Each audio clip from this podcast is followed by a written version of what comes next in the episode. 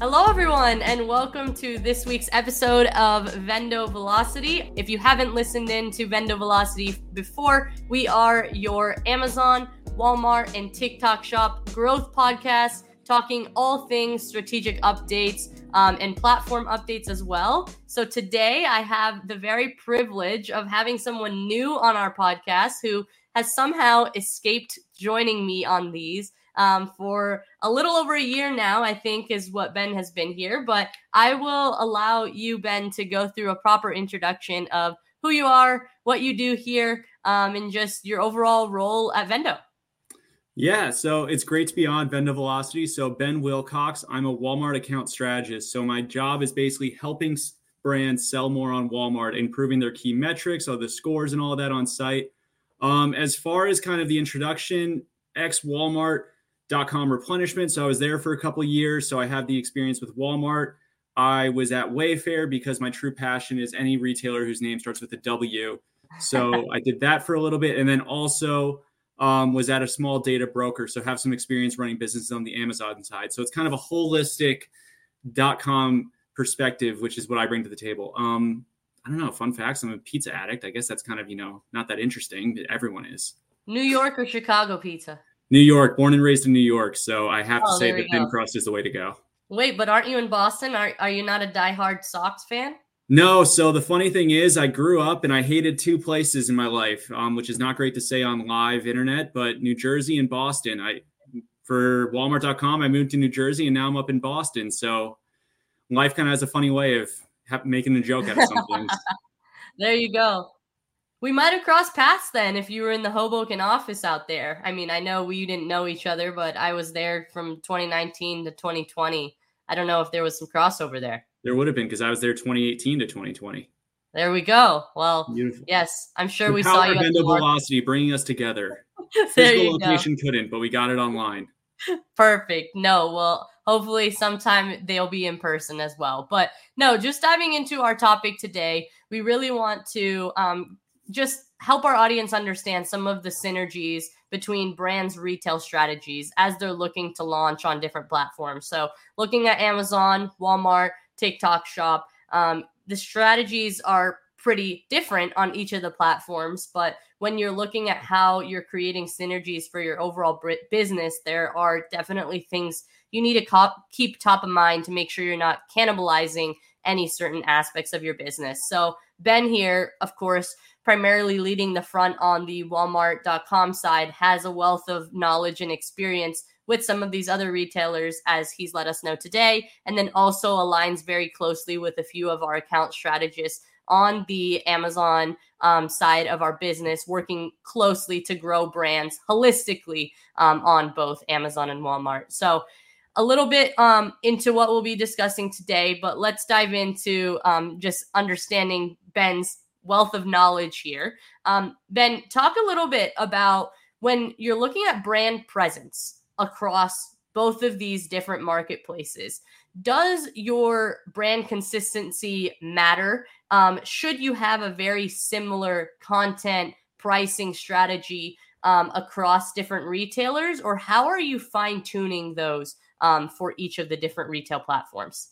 Yeah, so I think it matters in a couple different ways. The first is in the shopper experience. So we know, yes, about two thirds of shoppers start their experience at Amazon searching for a specific product. Another about a third on Walmart searching specifically, but about half of all e-commerce shoppers they will start their journey on a search engine, um, typically Google. So when you're going ahead and you can type in whatever product you're looking for, let's say it's I don't know rubber duck, and you search that in Google. If I'm a brand that I sell that primarily, I want to make sure that the listing on Amazon and Walmart looks the exact same. So that way it generates this trust that the customer can see when they're having this generic search experience. It allows them to get the immediate trust in there and also makes it so you can understand and tell the brand story. Because, for example, my company, I'm not Walmart, I'm not Amazon, I'm representing myself, making sure we're doing the best we possibly can. So I want to present that out there. So the first thing is to kind of get the customer trust in that the brand is doing the right thing and saying all this. The other thing is it helps you build up some credibility um, because you're showing consistency. It makes it so you're doing the very best. If you look the same on every single site, it makes it so it's easier for customers to find you. Um, and the last piece, obviously, is you're putting your best foot forward no matter where you are. Um, we know that if you have your content A plus on Amazon and there's something that doesn't look as great on Walmart, well, Walmart's going to turn around and ask, why doesn't it look great here? So make sure that threefold you are looking great across the board and making everyone happy. I'm curious, Ben, how much have you seen when communicating directly with the merchants? Do they bring up listings on Amazon and use that as a baseline, or do they typically not do as much competitive research?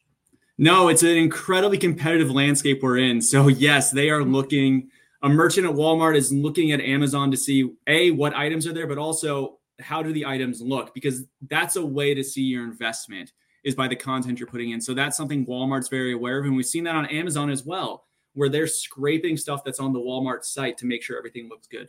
So it works both ways where they're making sure that they're very in tune with what the other side looks. And it can kind of help build that relationship because it shows we're invested across the board. There's not anyone we're skimping out of. It's not really something that's going to add too much to your relationship, but it can definitely be a detractant if one side is looking better than the other.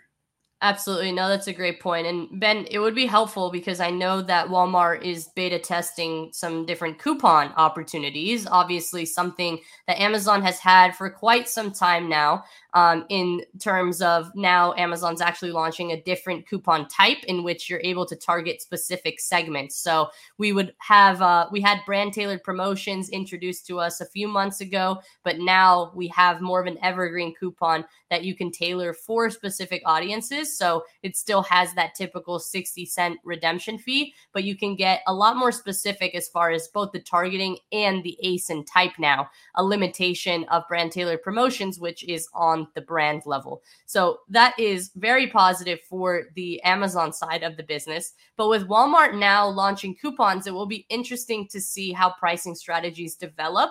As I'm sure um, with the addition of these coupons, those algorithms are going to get a little bit smarter in terms of being able to track uh, coupons across different retailers. So, Ben, can you give us some insight into who are these coupons available to right now? Are they available across the board, 1P, 3P? How do those work? Yeah, I think it's very interesting because you're talking there at the Amazon side, how it's just been released. And it's going to be interesting because typically what would happen is someone would take price action. For example, Target goes ahead and they will lower the price by about four bucks. And then Amazon will fall, Walmart will fall because they're going ahead doing scraping. So the benefit of this coupon is you can go ahead and hide the price a little bit you can make it so if we're doing this $4 discount, that way it's not on the actual listing and product display page, it's at the actual checkout, which makes it so that way you're not going to see this price war and race to the bottom. The interesting Wait, so Ben, are you saying that there's not like a widget on the PDP itself that shows the savings? Not to my understanding. You can totally oh, correct wow. me if I'm wrong, but yeah, it's we've seen this kind of where the, you put the code in there. Um, okay, got it. So I think there's a definite benefit there. The other big piece is that we're seeing a lot of benefits. While Amazon will go ahead and price match to every competitor and Walmart.com does the same, there's also making sure with Walmart that you're in line brick and mortar to stores. There's that kind of added element. If you have an item that's on the actual store's modular, you want to make sure .com you're doing the same thing and across the board.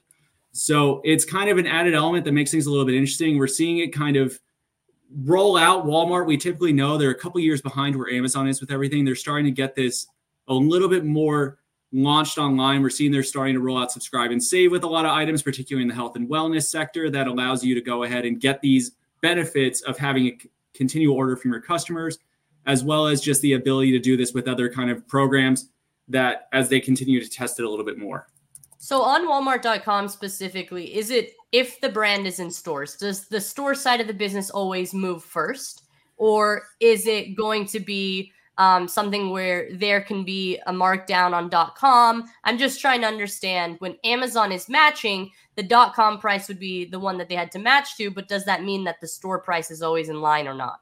So the actual logistics of it is it takes a lot more for a store price to move. If you think just about the actual time and effort, .com you go ahead, you push two buttons, and boom, a price is different online. Store, you have to go ahead and communicate this out to thousands of individual stores to get that going. And then you have to actually print the labels, get them out, put them on the aisles. So it just takes a lot about all of that.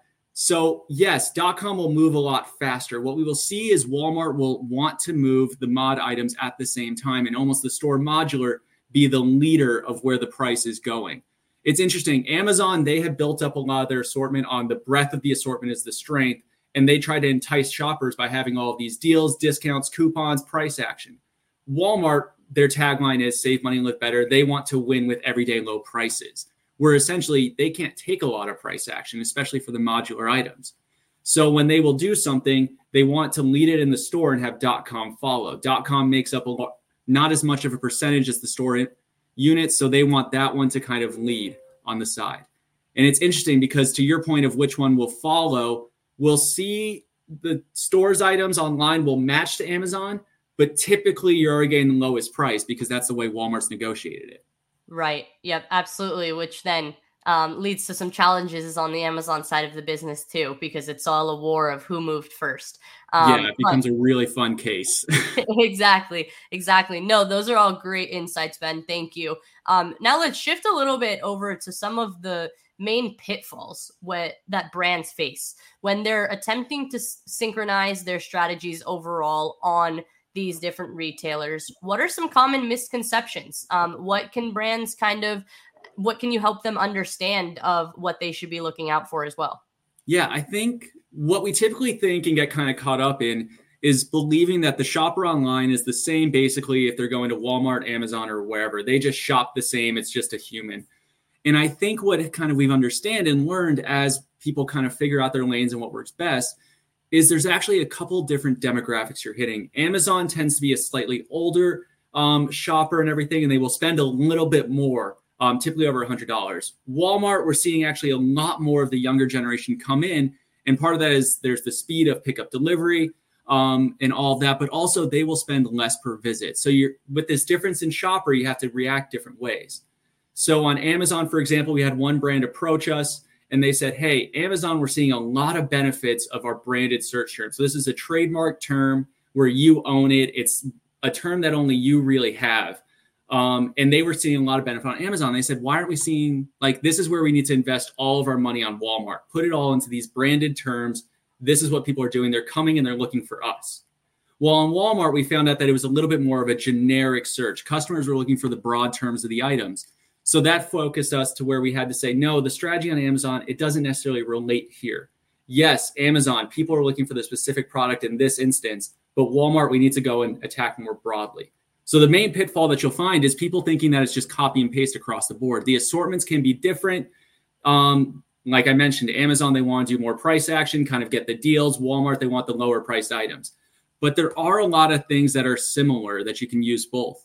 Um, for example, half of the country shops on Walmart or Amazon. They own up a huge percentage of the market share. You get customer data there, both from interaction as well as just customer feedback and ratings and reviews, and you get the chance to implement that into your business. So while yes, the strategy may not be the same, you understand your customers at a whole different level because it's just such a broad reach.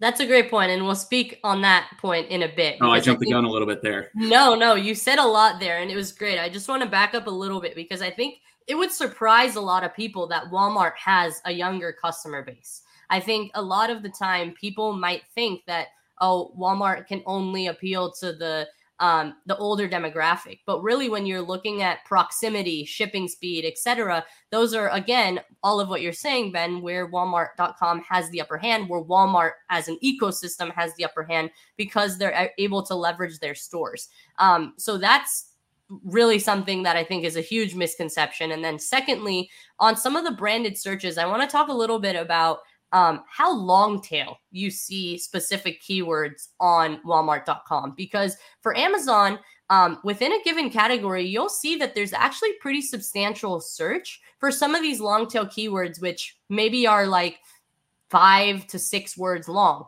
Um, and you can really see that the customer is using Amazon as a search engine, similarly to how they would use Google.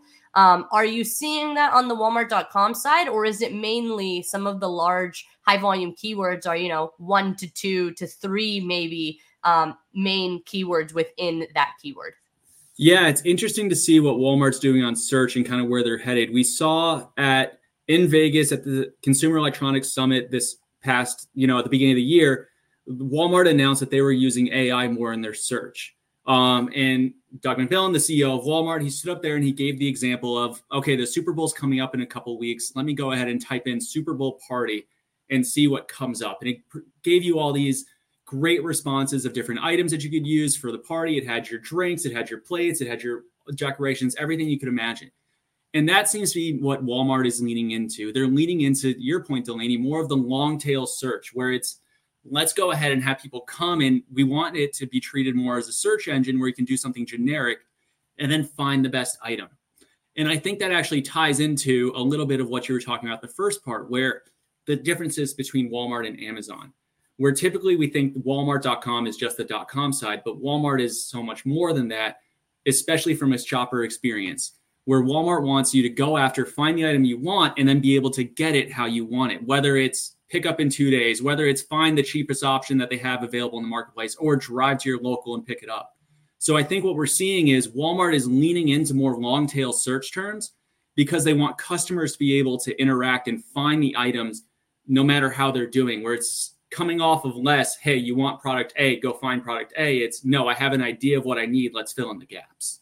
No, that's a great point. Um, and it's great to see that they're evolving in somewhat of a similar way too, both from a generative AI standpoint. Amazon a couple weeks ago announced Rufus, so I know that Walmart had a bit of the upper hand there in terms of when they announced it at CES. But it seems like they're both on the same path in terms of making sure that AI is a priority in meeting the shopper um, where the shopper is. So those are all great points, Ben. And then uh, just want to go back again to your data analytics um, call out there when you mentioned using Amazon and Walmart for market research against each other. Um, inform our audience. You you mentioned reviews and customer feedback, but really like on a more granular level, what does that process look for you? Let's say you get a, a brand on your book of business and um, you're told that, hey, we're already working with these guys on Amazon. What are some things that you would work with the Amazon account strategist on the Vendo side on understanding so that you have a, a solid roadmap and now understand what is the trajectory of this brand and really what are my priorities for this brand specifically on Walmart?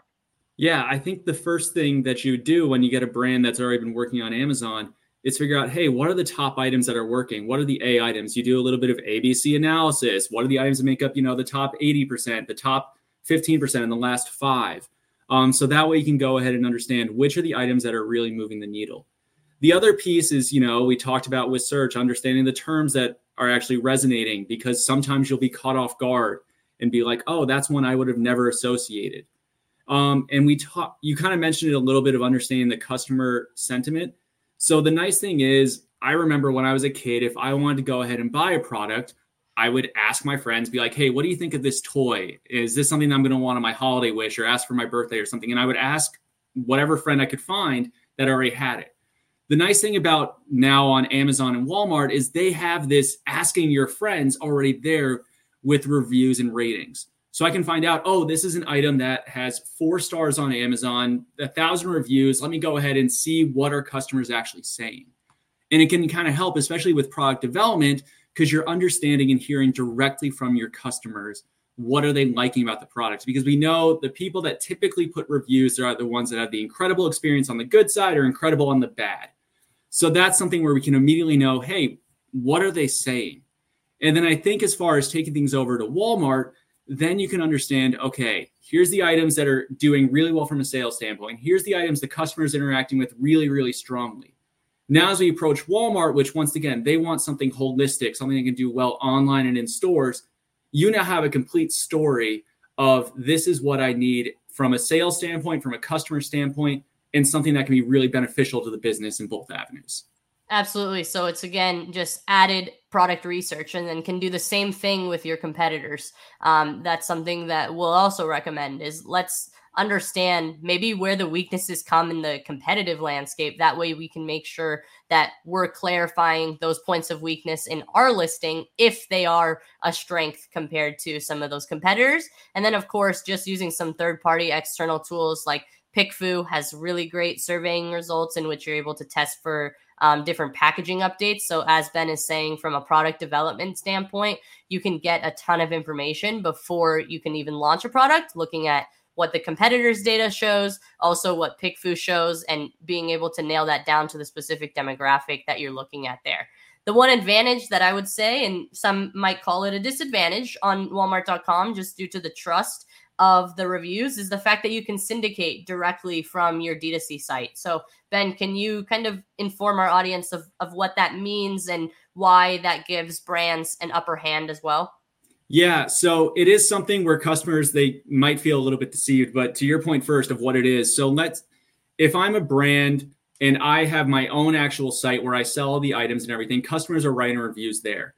The what Walmart allows you to do is now bring all those reviews onto walmart.com. So if someone left a five-star review on my site and I want to show up on Walmart, I have the ability to do that and bring that over. So some of the complaints that customers have is, oh, this is something that, you know, it's not a genuine review, it's brought over, it's fabricated. There's actually a lot of benefit on it because the analogy I brought of asking your friends about a toy, you're now asking a lot more people about it. And it's giving you an additional pool. Walmart, we know they love their metrics, they love their data. And one of the things that they say is products have to meet a certain rating and review threshold, particularly now to get launched in stores. So brands will use this as a way to get that review count up but from a customer side of things, it actually allows you to see a little bit more of what people are saying without actually having to do the research. I don't need to go onto anyone's website to see it. It's all right there. So that's a benefit. No, that's great. Does that ratings and review threshold vary by category, or is there some general baseline that sellers should take into account? There's a general baseline that they'll say it's typically they want a 4.5 star rating, and then sometimes the number of review, typically 25 is the safe number. It does depend by actual aisle, category, and merchant um, how they'll do it because some you need a ton of reviews and some it's so seasonal that they know you're never going to get it in time or right. launch it. So it really is just something that it's going to depend. But it's one of those things to keep in mind. Like, how am I using all of this data that I have, whether it's from Amazon um, with everything there, whether it's from my own D2C site, and making sure that I'm bringing it to the table and utilizing it as best as possible? Because this is stuff I put all my work to. So I've already done the work of making good content. I've already done the work of making sure my items have all of this great range, review, customer experience. Let's actually use it now so we're getting the most, you know, return on our investment there. No, that's a great point. And then my very last question for you, just kind of um, putting this all together, is how do you think retailers can adapt their strategies and stay competitive within the space? Yeah, I think the biggest thing is it's kind of we're at a time when there's a ton of data. I mean, we both mentioned AI. AI is just taking a lot of data and giving you an answer. And so there's a lot out there.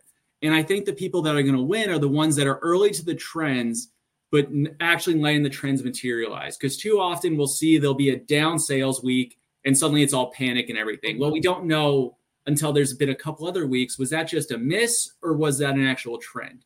So I think being cautiously optimistic when things happen you're able to go ahead and actually see and build up the trend and react. For example, if I have a down sales week, well, I know to keep a tab on this for next week. And if it's two down weeks, then start to adjust my inventory strategy. So, kind of understanding when should there be an alarm and when should there be action. The other thing is look at things holistically. Yes, Walmart and Amazon have different customer bases. Yes, there are nuances to working on each site. But if I see something really going crazy and the sales going through the roof on Amazon, well, why is Walmart lagging and understanding that story? So if you're able to kind of let the data tell you what's going on and use the different resources you have to build a trend, but also look at things holistically, it'll allow you to make sure that you're kind of at the forefront of what's happening in the market and not being left behind.